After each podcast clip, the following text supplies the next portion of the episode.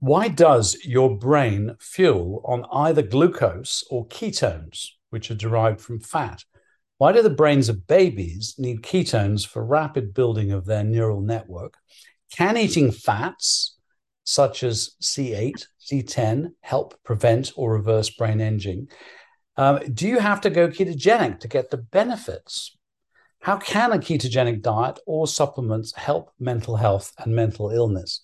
To answer these questions and other questions and explore the whole role ketones and fat play in your brain, um, my po- podcast guest this month is the leading world expert, Professor Stephen Cunnane, who heads the brain research team at Sherbrooke University in Sherbrooke, Quebec, Canada. Professor Stephen Cunnane also holds the clinical research chair in keto therapeutics. So, Stephen, fantastic to have you on my podcast. Thanks. Happy to be here. So, this is right, isn't it? Brain cells can either derive their energy from glucose or ketones. Yes, that's true. And early in life, and I don't know whether we know anything about fetal development, infancy, and so on. Uh, is a child's brain using more glucose, using more ketones? What do we know about the original development of the brain in relation to fuel? So there are very few studies, but there are a couple. Um, and uh, so the, the brain um, in the adult, just as a reference, is running about 95% on glucose, but that that's uh, always contingent on what we're what we're eating. But let's say that the typical Western diet, if that exists, um, is our baseline. Then then the brain of the adult is running almost almost exclusively on glucose, not quite. But the infant is in a different situation. So if you take 95% as the reference value for, for the glucose utilization by the adult brain, in the infant at birth, it's around 60% for glucose, 40% for ketones. So ketones are much more important uh, at birth and in the first few months probably we don't know exactly how long but it, it, it declines obviously towards the ketone contribution declines as we move towards adolescence and adulthood. But there are two studies that have been done that show that they are absolutely essential, uh, probably because the body is not able to uh, obtain enough glucose or make enough glucose at birth. Uh, and ketones have that essential role at, at that in, in that period of life. And is this, I mean, I have to ask, of course, where the ketones are being generated from, uh, but also how much energy in, an, in a newborn baby is actually going towards brain development. And is there an advantage in having ketones for brain development as opposed to glucose? Or really, is it about just maximizing supply of both?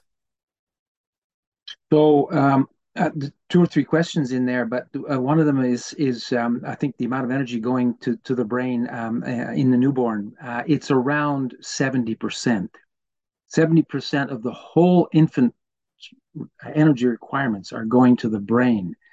So that's a obviously it's uh, it's about uh, two thirds to, to three quarters. Um, the brain is is very big in the infant compared to the rest of the body, but still that is is a huge demand on the infant's uh, energy resources, uh, all going to fuel an organ which is is really not very functional at, at birth.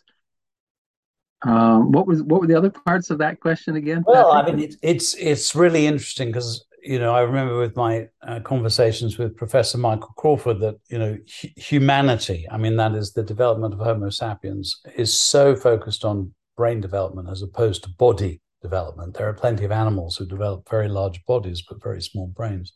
So yeah. you know, here we're hearing that you know seventy percent of all energy is going to power the brain, and um, you know that's amazing. Uh, and you've already said that about forty percent of that's from ketones. So where's the baby getting the ketones from, and why um, do we suppose that there is this you know this sort of big focus in our evolution on ketone supply in the early in, you know, in these early months of life. So the ketones, um, up until birth, um, they they will be supplied primarily by the fat um, that the baby is accumulating, the fetus is accumulating before birth.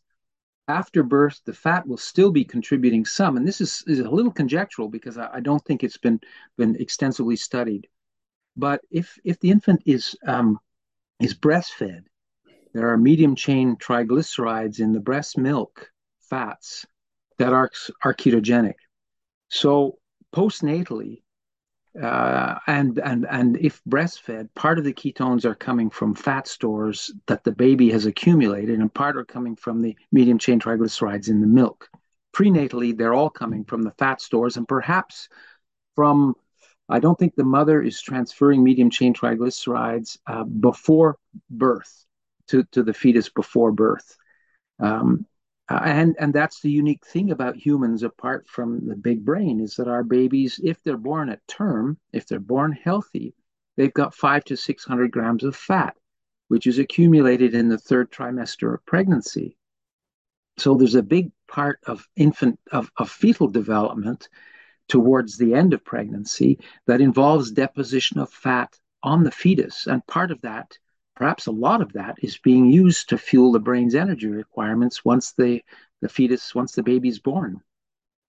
And I've heard outrageous uh, numbers of uh, connections that are being made uh, uh between neurons. Uh, and, you know, you might sort of g- give us a few facts there, but also are ketones better uh, for building brains, making connections? Well, that's I, I don't know. I, I don't know what those numbers are about the the, the number of connections and so on. Um, I, I, I, even those that claim to know, perhaps they're speculating to some extent. They, these are estimates. Um, what's clear is that that those connections are forming rapidly. They're also being pruned rapidly, because for effective communication, there's a whole bunch of of dendrites that are reaching out to other neurons, but a lot of them are going to be cut back so that the circuits become more efficient. Otherwise, it would be mass confusion. Uh, so uh, the growth and the pruning are, are both essential processes, but um, and and they both contribute to normal brain development. Uh, I, I, have no idea exactly uh, what the, the rate of these processes is, or or but it is clearly uh, an important part of, of healthy brain development. The role that ketones play in that is also speculative, uh, as far as, as I know. The ketones are supplying. Uh, what's interesting is that ketones are, are doing two jobs in the brain. So they're helping. We talked about the energy requirement already and their contribution, probably 40% at birth, declining somewhat um, as, as you go through infancy. But they're also a, a key contributor to the architecture to the wiring of the brain. And successful brain development is successful wiring in the sense that the message has got to go down the copper wire between two cells, as, as it were, figuratively speaking. But it, the insulation has to develop so that that signal gets to the destination we want it to. Initially, there's very little what's called myelination insulation on those nerves uh, at birth. Very few are, are hardwired at, at birth. So the, that myelin has to develop. And myelin contains uh, various proteins, but it also contains lipids, that structure to make that insulation of the electric signal along the, the, the axon. Um, is, is also got a, a, an important lipid component. And ketones are a major contributor to the lipid structure of the myelin. So, in that sense, it's clear that they're important for brain development, for successful brain development, apart from being a fuel to make sure the message is generated in one cell uh, and is transmitted uh, elsewhere. So, they do have uh, what's called an anabolic role, a building role, as well as a catabolic role, which uh, means uh, like a fuel. And normally, I mean, there are two areas I'd like to explore. One is you know, there is a sort of concept. I even wrote a book called The Hybrid Diet, and the analogy is a car that can either run on electric, you know, or petrol, either ketones or glucose. But it seems very clear that both are happening. So, you know, you said with the baby, it's 40% ketones, 60% glucose. With your average, uh, probably not very healthy adult, it might be 90% glucose. So yeah, what happens, for example, in an adult? And I know you've done uh, your research has been, you know, on older adults with cognitive problems more so. But if you just supply the fuel, that makes ketones, which I really want to talk about, um, to someone who was already eating, if you like, sufficient carbohydrate, can you generate more brain energy? Can you get any benefit in that way?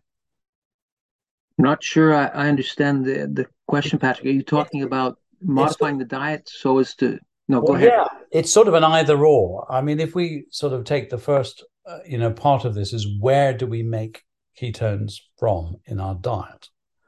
Um, you mentioned the medium chain triglycerides that occur in, in the breast milk. Um, but where do we make ketones from in our diet Okay, so uh, there are so the, the, in the infant the infant's in a special situation because um, unless you take a supplement of medium chain triglycerides as, as an adult, um, there uh, we, we basically don't have medium chain triglycerides in our food supply uh, unless you take such a supplement. So the infant is special because it's getting medium chain triglycerides as part of its diet, uh, uh, as it were, from the breast milk. Um, medium chain triglycerides are not the only type of fat. You do need fat to make ketones fatty acids. Uh, you can make ketones from long chain fatty acids and you can make them from medium chain fatty acids. So long chain are uh, 14, th- the definition varies a bit, but 14 or 16 carbons and longer. Medium chain are six carbons to 14 uh, carbons. And short chain fatty acids, which are also produced in the body, uh, in the gut, for instance, by the microbiome, a short chain are one, two, three, four, five carbons long. All of them can produce ketones under the right circumstances. The most ketogenic fatty acids are, in fact, as far as we know, is, is butyric acid, which is a four carbon fatty acid. It's not in our food supply, but it's produced by our microbiome in the gut uh, when we digest fiber. So, short chain fatty acids become an important source of ketones, perhaps just for the gut, but maybe they can circulate as well. Then there's the medium chain, which, as I said, are not in our food supply unless we intentionally take uh, a supplement of them. Uh, and there are the long chains. So uh, if you and I, as adults, want to produce ketones and we're not taking um, medium chain triglyceride, we need to reduce carbohydrate intake. And we need to do that because insulin controls whether fatty acids are going to be burned or whether glucose is going to be burned. And you need to burn the fatty acid, which is a long chain of, as I said, of 16 or usually 16, 18 carbons, like in our vegetable oils. Insulin will control whether it is the fatty acid that's being burned.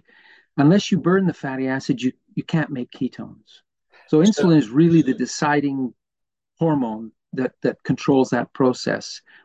Um, Right. And so, if you're going to make it uh, on our typical diet without MCT, you have to reduce insulin. And to do that, you have to reduce carbohydrate. And then you and I can generate ketones gradually and can generate a fair amount of ketones. The brain can run uh, practically 80% of its fuel can be uh, ketones in adults who are on a ketogenic diet. So, extremely low carbohydrate intake. So, um, olive oil, for example, that's a long chain fatty acid, isn't it? Yeah. And something like coconut oil, uh, palm oil, um, that contains a fair amount of medium chain triglycerides. Is that correct? Um, I'm not sure about palm oil, but coconut oil contains six to eight percent medium chain triglyceride. Uh, you need to be careful because medium chain triglyceride, as I said, was was six to fourteen carbons. Mm-hmm. Six carbon is definitely ketogenic. Eight carbons that it's usually in pairs. So we, we basically don't have the odd numbers uh, uh amongst fatty acids. So it's 6, 8, 10, 12, 14. 6 is ketogenic, 8 is very ketogenic, 10 is less ketogenic, and C12 and C14 fatty acids are, are essentially not ketogenic. And they are the predominant, they're still called MCT. So it's a bit confusing for people. All MCT are not necessarily ketogenic. You have to have the 6, 8, and 10s and coconut oil is predominantly um, uh, C8, uh, C12 and C14 uh, for the, for the MCT. So you can call coconut oil an MCT, but it's mostly not ketogenic. Yes, I think seven percent of it is C8 or something. Right, uh, something on that order. So it, it's it's. I'm not saying it's not beneficial. I'm not saying the C12 and C14 could not be uh, important for the brain, but they're not they're not ketogenic fatty acids. So there's a little bit of confusion. It's pretty hard to that's that's just the, one needs to know a little bit more. And when one goes to a store, a health food shop to buy MCT, for instance, or on the on the internet, uh, it, one has to try and do a, a, background check to, to make sure that one's getting an MCT with C8 and C10. Otherwise, it won't be ketogenic. So I know in your research you've used um, C8 and C10 oil. I, I take a tablespoon of C8 oil every day. I think the important point you're making is that ins- insulin is like the switch. So, are you saying that basically, if a person is consuming a fair amount of carbohydrates and especially refined carbohydrate, sugar, and so on, um, and then chose to have, for example, a tablespoon or two of C8 oil, they may well not use it uh, because you, you've got to get that insulin switch turned off to, you know, to, to transfer to the ketone production. Well, actually, that that's not quite correct, Patrick, and I'll tell you why. Um, um, the medium chain fatty acids, the C8 and C10 that are ketogenic, uh, do not depend on insulin, are, not affected by insulin um, to, to be um, metabolized, to be burned by the liver and then produce ketones. It's the long chain fatty acids that are affected. Wow. So you can be on a, a sort of a, a, high carbohydrate intake, uh, take your MCT oil, and you will still produce ketones. If, if, however, you're not on the MCT, there's no way the olive oil that, that you're taking uh, when you know as, as a as a vegetable as a as a salad dressing, for instance, it's not going to be ketogenic because the insulin is going to be blocking the utilization of the long chain fatty acids in olive oil and, and will not permit production of ketones. So MCT bypass the insulin blockade, and we've actually looked at this in in pre-diabetic women, women that are um, sort of on their way to diabetes, uh, and we can see a close to a close to normal ketogenic response from MCT despite the presence of elevated insulin, mildly elevated insulin, but but still elevated. So uh, the MCT do have a sort of a backdoor entrance to producing ketones that uh, that does work. And when you say MCT here, are you talking about C8, C10? Or are you talking? Yes, about... specifically at okay. C8 and C10. Okay. We call it ketogenic MCT uh, okay. uh, as a part as a, a, distinction of sort of general MCT. So, in your uh, studies, which I'd like to get onto with uh, people with cognitive decline, uh, do you change their diet as such, or do you leave the diet the same and just give the ketogenic C8, C10 MCT? No, we did not change their diet, at least not intentionally. Um, we had a fairly rigorous protocol of imaging and cognitive tests and blood samples and and so on. So we said, you know, they're simply not going to comply if we say you've got to reduce your pasta and bread and rice and potato intake as well, your carbohydrate intake. So we said we know that the ketogenic effect is exists on a on a typical Western diet let's just try and keep this as simple as possible. So we did not intentionally reduce their carbohydrate intake. Um, that could be done, and it would possibly be more effective. Um, but uh, in the end, you've what you want is to have people that are able to complete a six-month study, which is a fairly long period of time. Um, and so we tried to minimize um, the, the, the the demands on their uh, energy and, and and their ability to comply. And what happened to their brain's production of energy? Well, it, it's it's the brain's utilization which we were able to measure. So the MCT are definitely producing producing ketones. Uh, remember that MCT are absorbed fairly quickly, so that if you take a teaspoon, as you do, uh, of MCT at, at time zero, uh, within three hours uh, of taking the, the MCT, the ketones will have gone up, but they'll be back down to baseline. Mm-hmm. So uh, it's a transient effect, uh, and that's the disadvantage of trying to produce your ketones from MCT or from a, a ketogenic uh, salt or a ketone ester that could be bought on the internet. It's a short-term effect, and you need to keep the supplement, keep con- taking the supplement twice a day, three times a day, four times a day, even in order to maintain the ketone levels. So that's a, a, a, challenge, but the brain will use them when they're available. The brain likes ketones. In fact, our studies and, and some other studies uh, sh- show that in preference, uh, in, in, if the, the, when the brain has sees both ketones and glucose, it will use ketones in preference to glucose. And it will, if it has lots of ketones available, it will suppress glucose uptake because it's got enough energy coming in already. So um, ketones are important to the brain and it likes them. And in your studies, uh, did people end up producing more energy from glucose, ketones? What happened to the to the um, utilization of the ketones and the glucose? Did glucose go down when you supplied ketones? No. It, so glucose, if if you're um, a healthy adult uh, with normal brain glucose uptake, then when you uh, take a ketogenic supplement or a ketogenic diet, it will suppress brain glucose uptake. That's in healthy normals. We were looking at people at the beginning of Alzheimer's disease. They have about a 10% deficit in brain glucose uptake. So when we gave the MCT supplement, we saw an increase in ketone utilization by the brain. It did not push the glucose up, uh, uptake down because uh, we think it's because there was already a deficit. So it's not like as if the glucose was supplying all the brain's energy needs. There was what we call a brain energy gap. We think of the uh, what they say on, on the on the London subway, which is mind the gap, and I've I've got a couple of stickers of the mind the gap uh, uh, around the office because that's exactly what we're trying to do. There's a, a gap in glucose uptake as you get older, so the ketones help fill that gap. Um, we haven't been able to give enough MCT to overfill the gap and push glucose intake uh, uptake down. Mm-hmm. So that's not easy to do because MCT tend to have um, cause some stomach upset if you take a high dose. So at the moment, we've partially been been able to partially correct the brain energy deficit in at the beginning of Alzheimer's disease, the problem with glucose, but we haven't been able to completely correct it with the MCT and ketones. And I think the um, energy from ketones went up by over 200%. Is that correct? Uh, the amount that goes in, yes, it went up by over 200%, uh, so doubled.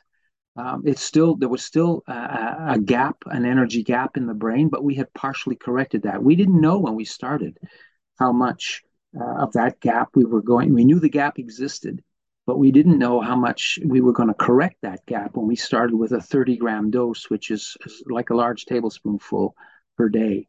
Um, so we were successful in partially um, correcting that gap, but not completely.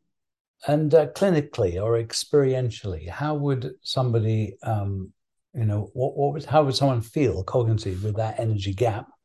And what happened when you helped partially fill it by providing these MCT oils? So some people were convinced they were uh, on the MCT and were feeling better, uh, but they weren't. They were actually they were double blind, so they didn't know, and and we the team didn't know uh, which they were on. We had a sort of a, an independent control of of which uh, supplement, placebo or active that they were on, and some some people on the placebo had the impression they were doing much better. So uh, that that's an important reason for having a placebo. Uh, just taking care of people and and being interested in their lives and taking blood samples and, and then participating uh, in a research project helps them feel like things are going better. Um, so experientially, as you say, there there there was no difference, uh, and this is what's called mild cognitive impairment. It's it's the very beginning of Alzheimer's disease.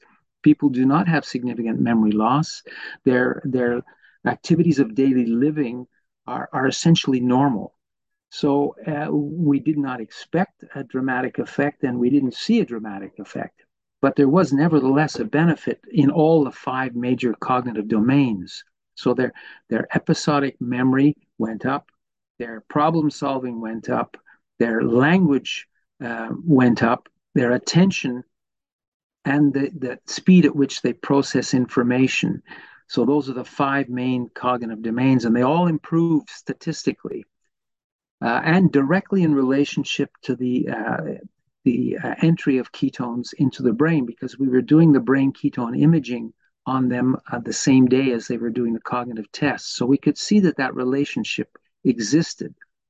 And ideally, we would have raised ketones a bit more. We would have corrected the energy gap a bit more, and we possibly, possibly would have had a better effect on cognition. But that's that's what we've learned. We we didn't know all that when we started.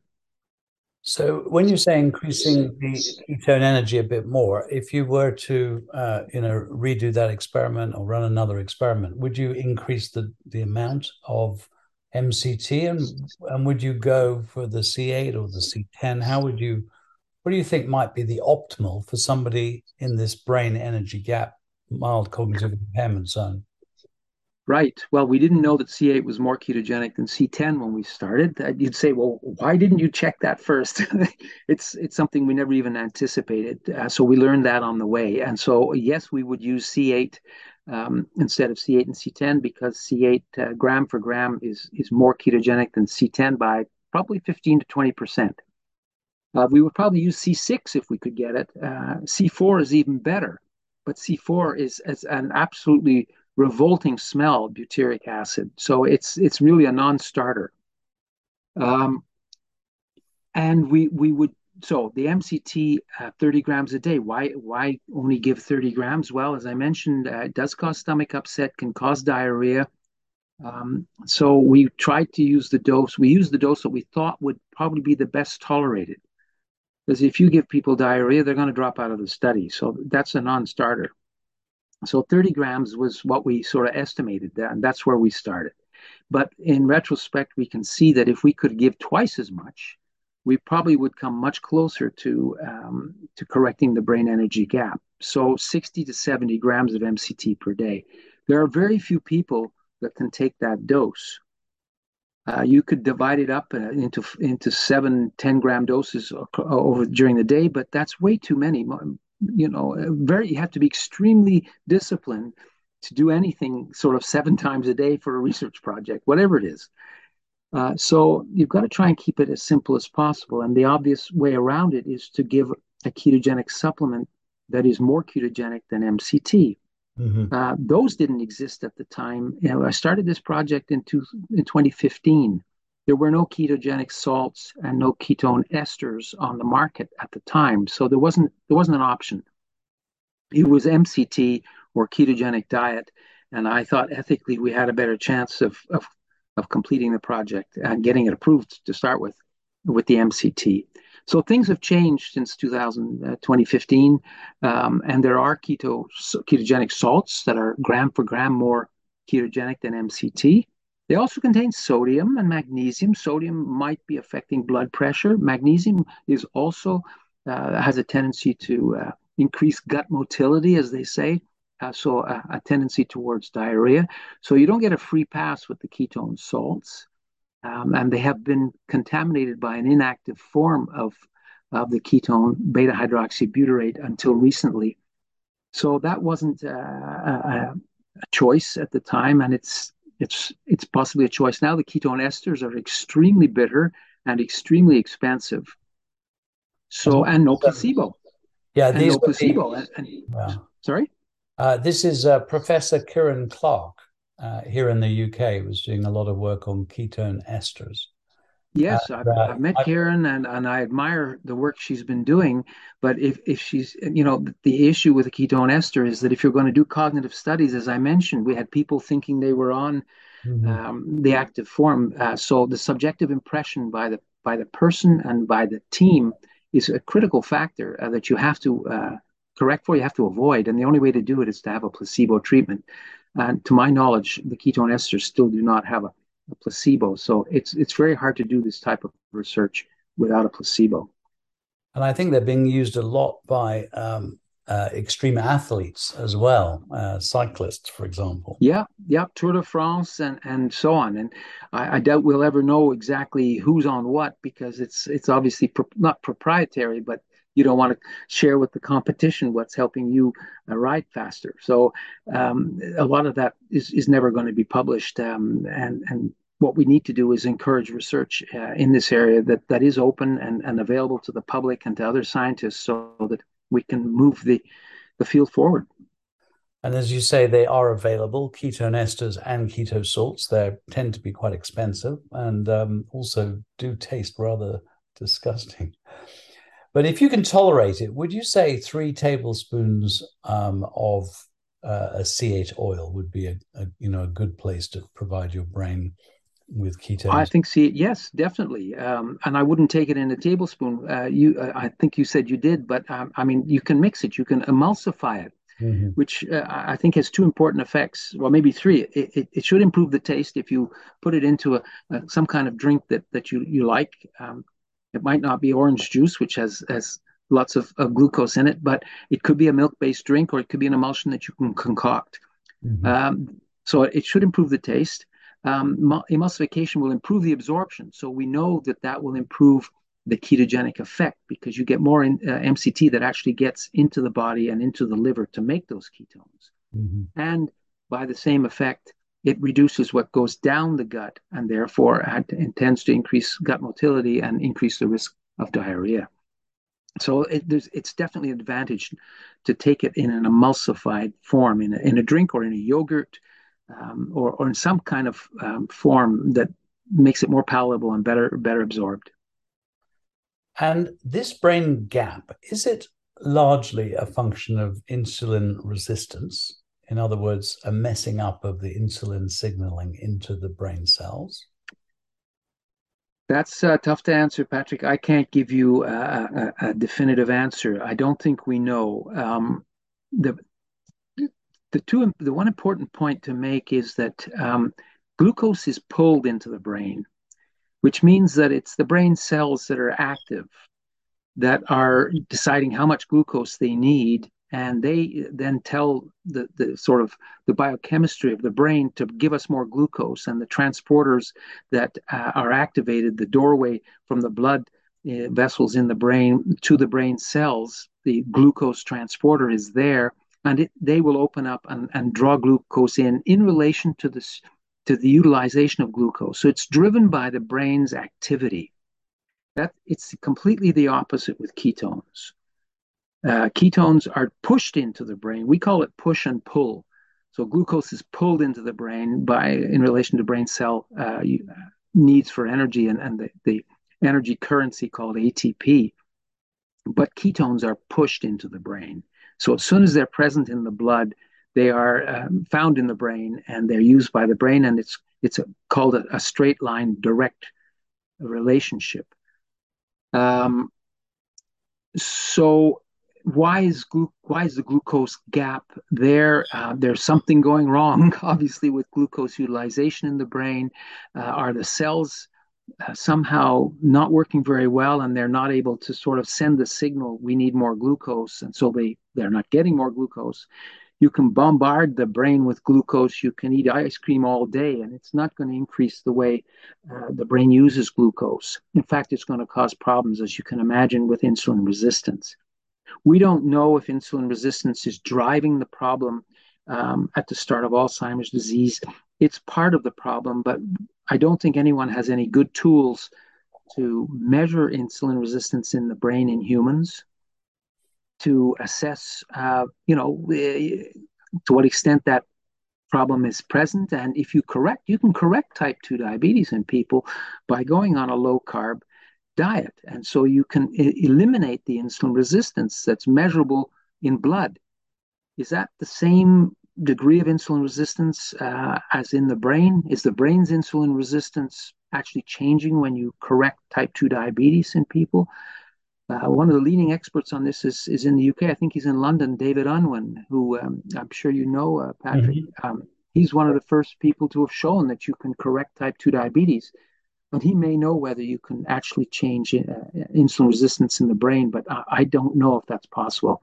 So I'm not sure how to change the brain's problem metabolizing glucose. Uh, we thought exercise would help.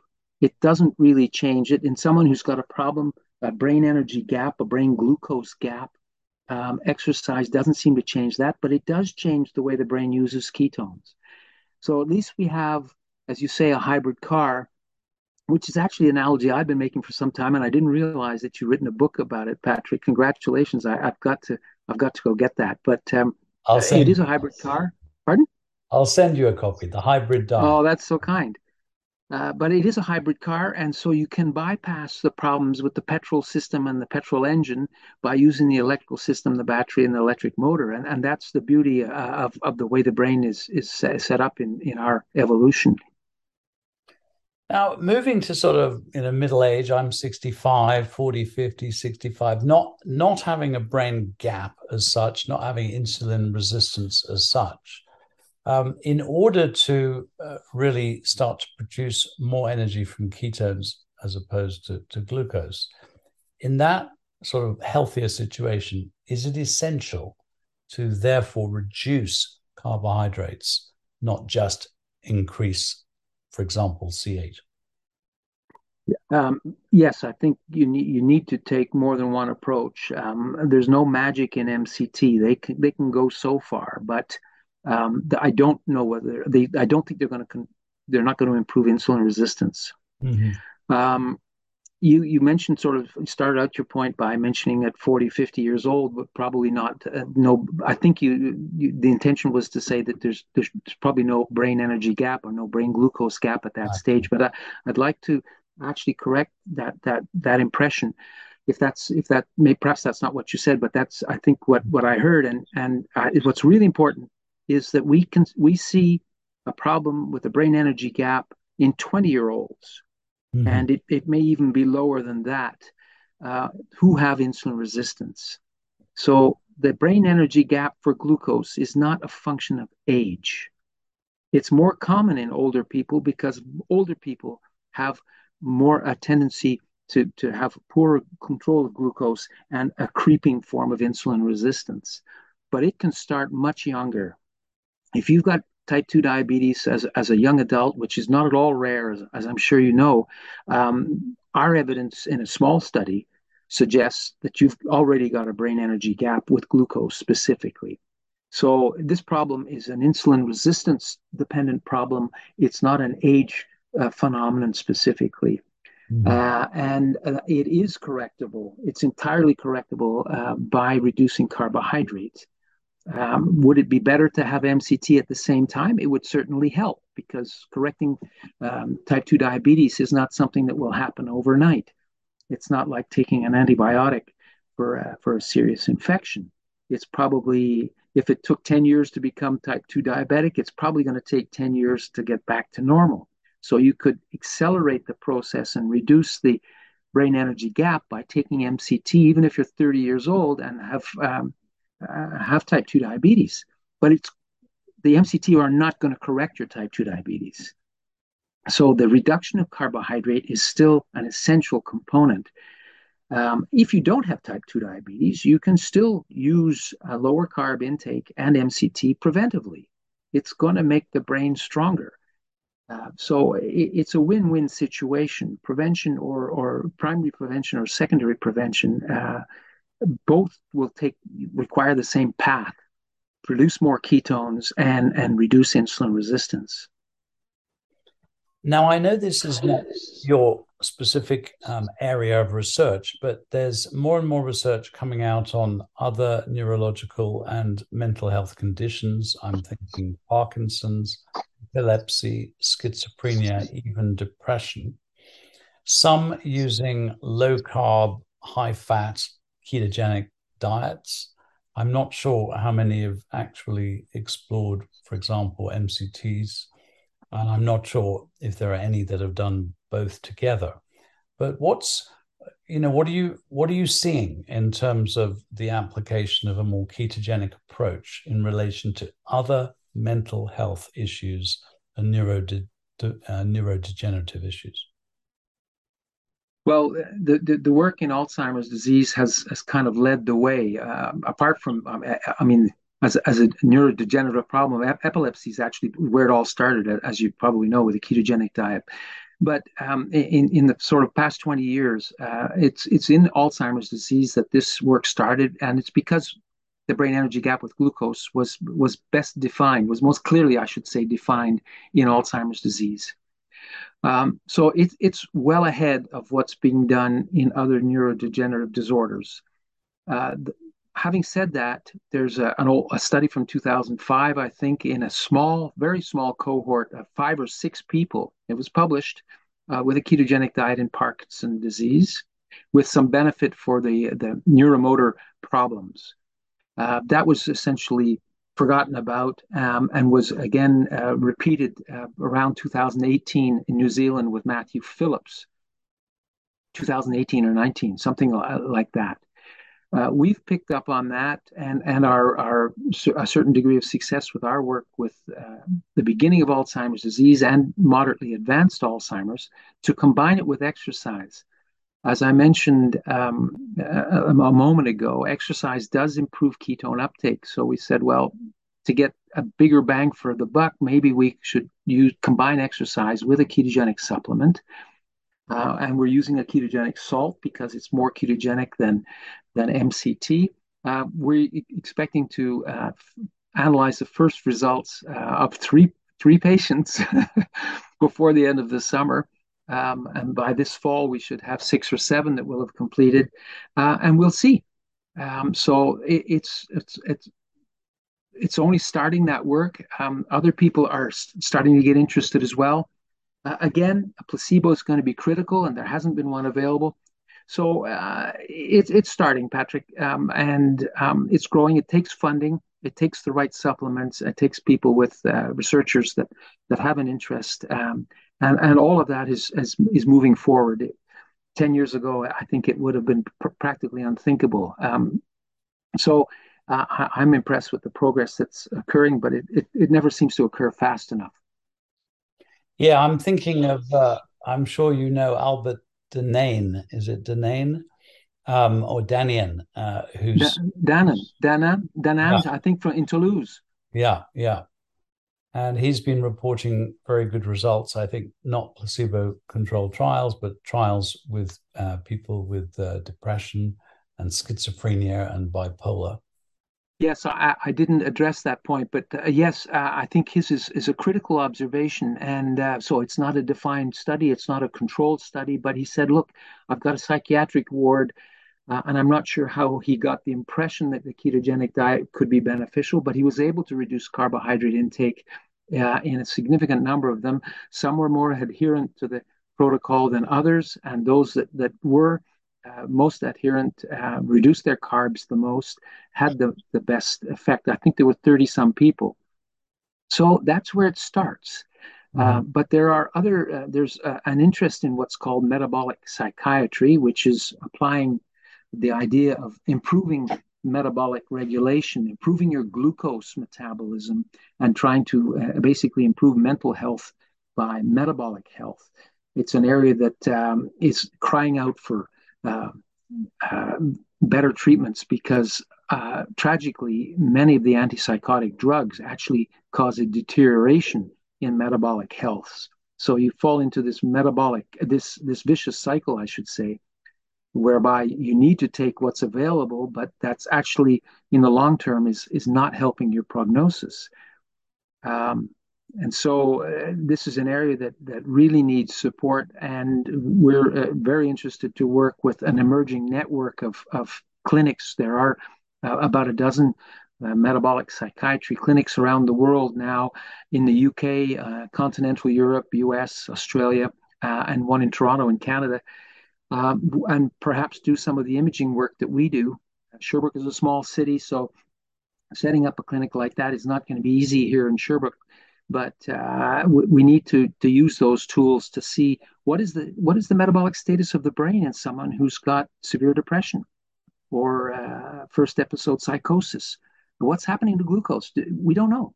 Uh, so we don't know if there is a, truly a glucose gap, um, and we don't know whether the brain can use ketones in that situation. It looks like ketones are, are beneficial from Albert Danan's work and from some other uh, anecdotal reports Chris Palmer, for instance, at Harvard, has pu- published two case reports showing that, that schizophrenics uh, benefited enormously from a ketogenic diet, and they they were taking the diet to lose weight, um, and had and both said, you know what, uh, life is so much better now, and uh, so it was one of these um, uh, serendipitous type of observations, in fact. So we need to give this a more rigorous uh, background uh, and basis from, from which to, to do more rigorous studies, and, and hopefully we can make progress in this field too. Yeah, I'm just reading uh, Chris Palmer's uh, excellent book, Brain Energy, uh, at the moment, uh, which explores this.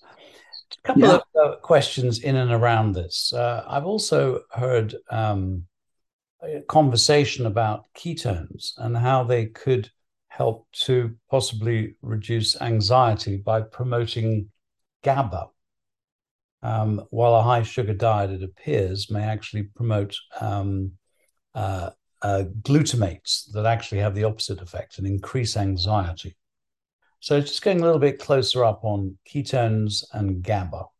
Can you say anything about that? It's an area that I'm hoping to start a project in uh, with some colleagues in Denmark, actually, uh, who have facilities that would allow us to study brain GABA and brain ketones simultaneously. So that takes some very specialized imaging equipment, uh, and they they're equipped, and we've talked about it, and we're starting to set up the protocol to get approval to do that sort of study. So I, it's on my radar. Uh, it's it's been thought about and talked about for 20 maybe maybe 30 years uh, as part of the the, the reason that a ketogenic diet is beneficial for in epilepsy because GABA is it's called uh, an inhibitory neurotransmitter, which means it helps calm down or excite, to overexcitable uh, brain cells. Uh, and, and, the overexcitement is usually caused by glutamate, which is, is a, an excitatory neurotransmitter. So, as you say, does the same thing apply in anxiety? Um, we're wondering whether it applies in Alzheimer's as well. Uh, ketones do not, the carbon from a ketone molecule, ketones have four carbons and, and they can be used to make brain energy. They can't be used to make GABA. Um, so if GABA goes up, it, it must be by some indirect mechanism. Um, and you can't flood the brain with glucose, and glucose carbon can be used to make GABA, but it seems like uh, that process isn't working because the GABA level seems to be a bit a bit lower than they should be, at least in epilepsy and possibly in anxiety and other conditions. So if you provide the ketones to the brain, does that in fact liberate some of the glucose that's that is going into the brain? Because even on a ketogenic diet, there's still glucose getting into the brain. Um, and even in severe Alzheimer's disease, when the glucose uptake is, is seriously uh, in, blocked, it's still about about 50% of what should be getting in is getting in. So it's not like there's no glucose available and maybe ketones allow some of the glucose that would be going to make fuel to go to do other things like making GABA. Uh, so that needs exploring. I think um, e- even if we don't know whether it works through GABA, if we can show uh, convincingly that ketones are, or a ketogenic diet is beneficial for the treatment of anxiety, that's a big step forward in the personal lives of, of, of millions of people. Yeah, for those who don't know, GABA is both an amino acid and a neurotransmitter, uh, which has the effect of sort of cutting the adrenaline switch. So a lot of Valiums, Libriums, benzodiazepines, non-benzodiazepines as well. They're they're all working on that GABA pathway. And one thing that uh, always intrigued me very much, working in the area of addiction and and brain chemistry and nutrition, is that it is said that GABA doesn't cross into the uh, the blood-brain barrier. However, if you supplement um, a gram, a thousand milligram of GABA, it has an immediate, uh, you know, very, very calming effect. So it's doing something. Uh, GABA is one is one of those uh, nutrients in my toolkit that I've found very, very useful for people with certain um, well, I think GABA is metabolized and perhaps even produced in the gut as well. And perhaps it, there's a connection through the vagus nerve or through perhaps some hormones. Um, so it, may not be getting into the brain. I, I, I, don't know. And, and that's something we could should be able to test with. Uh, with with imaging techniques, but uh, I'm not sure. I haven't I haven't uh, given it enough thought. But there could be some indirect effects. Uh, it doesn't doesn't necessarily have to get into the brain because, uh, I mean, a thousand milligrams sounds like a fair amount, quite a quite a whack actually. the other the other nutrient I don't know if you've uh, come around the edges of is is chromium, the mineral chromium. Um, is that? Well, I know uh, that chromium ha- has is reportedly involved in in improving glucose tolerance. Mm-hmm. Uh, that's the only connection, and and maybe pancreatic function. I'm not sure. Uh, I don't have much uh, experience with it, but I, I seem I draw a link there. I think I hope that's correct.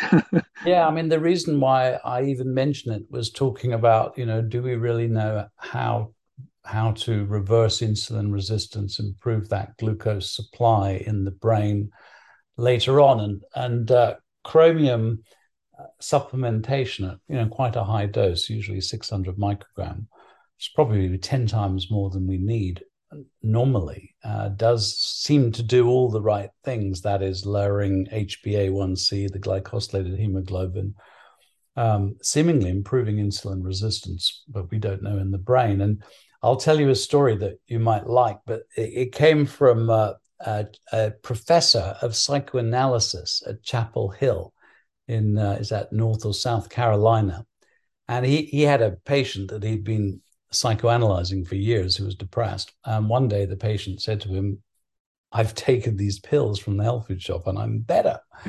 And uh, the the uh, the professor of psychoanalysis, there are four. I think there were four different ingredients in the pill. So he he kind of placeboed the thing. He he gave his patient a, different envelope um, every week and said, "Take these." And it turned out it was the chromium. So what he then did was to design a um, a placebo controlled randomized trial, uh, giving chromium or placebo, and this was very specifically to patients with what's kind of what's called atypical depression. And atypical depression seems to affect younger people who sleep a lot, feel groggy a lot, you know, crave carbohydrates and and and certain attributes, which actually it seems to be the predominant number of people with depression have atypical depression these days. And it was incredibly effective. Uh, I mean, I think 60% of people in the study had complete remission from their depression. And the interesting thing was that the effect of chromium was, I mean, literally within three or four days. It's a very, very quick effect. So there was something going on with chromium, insulin resistance, serotonin, and mood, uh, which I've never quite found anyone you know, to fully unravel. Uh, I just thought I would mention that. Well, that sounds interesting. Uh, maybe can, we can follow up offline uh, as to the source of that information. I'd uh, be yeah. interested to read up on it. Yeah, I'll, I'll, certainly send you the papers. So here we are coming towards the end of our podcast. And I always like to ask eminent scientists like you who are very much involved in this what you do for yourself. Because here you are you've got the research, you know the areas uh, that may not be proven yet, but are certainly looking positive. Do you eat meat? Do you eat fish? Do you eat, you know, do you control your carbohydrates? Do you have MCT oils yourself? Maybe omega three, something we haven't mentioned. We certainly could have spoken about. What's your what's your strategy for optimizing your own brain health? Well, I'm, I'm moderately proactive about about my diet. Uh, I'm not fanatical about uh, about it. So I, I do eat carbohydrate. I, I don't know what percentage of my energy intake is carbohydrate, but it, it, it's relatively low in the easily absorbed carbs. And I think one thing um, we should mention is that, like with fats, all carbs are not the same. Um, a bowl of oats, uh, rolled oats, is, is not the same as the same weight of white bread, for instance. So it's important for people to understand that some carbohydrates are absorbed slowly, and, and there's nothing wrong with whole grains, even though they're essentially well not totally carbohydrate, but carbohydrate rich. It's the question. Uh, the question is how fast are they absorbed, um, and and, that, and that's what's going to influence uh, ins- insulin. So I, am fairly fairly prudent with with um, with sweet with sweet foods and with desserts. Um, my insulin is is okay, my blood pressure is okay. I'm I'm moderately active uh, as a in terms of sports, um, a bit of tennis and, and golf and, and cycling and, and cross country skiing, but not not in a regimented way. So I've lost weight uh, uh, from from my 20s and, and I'm I'm now uh, 70. Uh, gradually, not intentionally, but I, I, I haven't gained weight um, as I've gotten older. And so um, I think the main uh, measures of, of my metabolic health all suggest that it's, it's pretty good. Uh, I was actually involved in one of my own projects with continuous glucose monitoring, so I was able to see on my on my typical diet, uh, my glucoses were kicking around um, 5.8 to or so at, at baseline. So uh, that's that's excellent, and um, I haven't done anything really dramatic. I do eat fish and meat, Um, not a lot, but but I do. And so um, I, I, guess I've got my bases covered. I like a little bit of um, brewer's yeast in my salad too, which helps uh, perhaps uh, cover for uh, uh um, perhaps a suboptimal fruit intake. Uh, I'm a I'm just not much of a fruit intake eater, and I'm probably um, not quite as much veggies as I should either. Uh, so I try to patch it over with a little bit of brewer's yeast now and again. But so far so good. I mean, you know, who knows what what I might get struck by next tomorrow or next week, but so far it seems to be okay. Do you take any MCT oils, any C8? Oh, sorry, yeah. No. I, I, I, don't take MCTs per se. I, I get a, a, sort of a, a, very transient, rapid headache uh, from it, but I do uh, consume probably 750 grams of, of coconut oil per per month, uh, roughly a jar uh, of coconut oil. Um, so it's it's relatively solid. It's like a butter, and I'll put it on on on a sort of a whole bread toast, a nice uh, rustic um, type of uh, artisan bread um, uh, for as a kind of a butter, and that that's basically what I use. So, and I'm not afraid of butter either, by the way. So it's. Uh, but I do consume some coconut oil and, and not much MCT. And uh, what about omega three? Do you supplement omega three? I'd be interested to know. No, not specifically, but uh, a moderate a, moderate amount of fish uh, intake. Mm. Um, the, my, my the lab the lab was all, used to always complain if I wanted to be in, involved in a project because they said you're always an outlier. Your fasting ketones are always higher. Your fasting omega threes are always higher than the, the other people in the study. So we don't want you involved. so I, I, don't know exactly what explains that, but um, I, I, guess the main uh, markers are uh, are fairly positive in my case. Uh, thank you very much, uh, both for your excellent, I mean, many decades of research, and I'm looking forward to uh, hearing about all your new studies as they unfold. Uh, is there anything else you'd like to say to our listeners on this subject of ketones and the brain?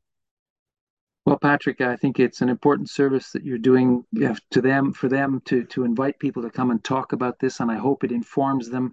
Uh, sometimes people like me in in our field say, you know, it's moving forward so slowly, uh, and in some ways, the internet allows us to bypass uh, the whole scientific community, uh, where there's a certain amount of resistance and a certain amount of dogma you know, around Alzheimer's disease and how to treat it and, and how to treat depression and, and so on. And the idea that you can actually correct type 2 diabetes, it's, going it's still going to take the scientific community a long time to understand. So in the meantime, the public, I think, can can take what it wants. Um, your listeners can take what they want from this podcast. And if they're willing to, to reduce their carbs a little bit, it's not going to cause any serious problems. Uh, it takes a bit of discipline to start but but you can do it. And you can drop your sugar from the coffee and from tea uh, and perhaps have one biscuit instead of two at tea and whatever. And slowly you find you know what? I don't want it. I don't need as much marmalade on my toast. Uh, and and you will ad- adapt because we have an addiction to sugar uh, and it's it's pretty harmful uh, and it's a long-term process. So uh, getting started uh, a little younger is is going to help. You can do it Professor Stephen Cunnane, thank you very much for sharing your time and sharing your wisdom with us. Um, all the best. It's been a pleasure, Patrick. Thank you as well. Thanks.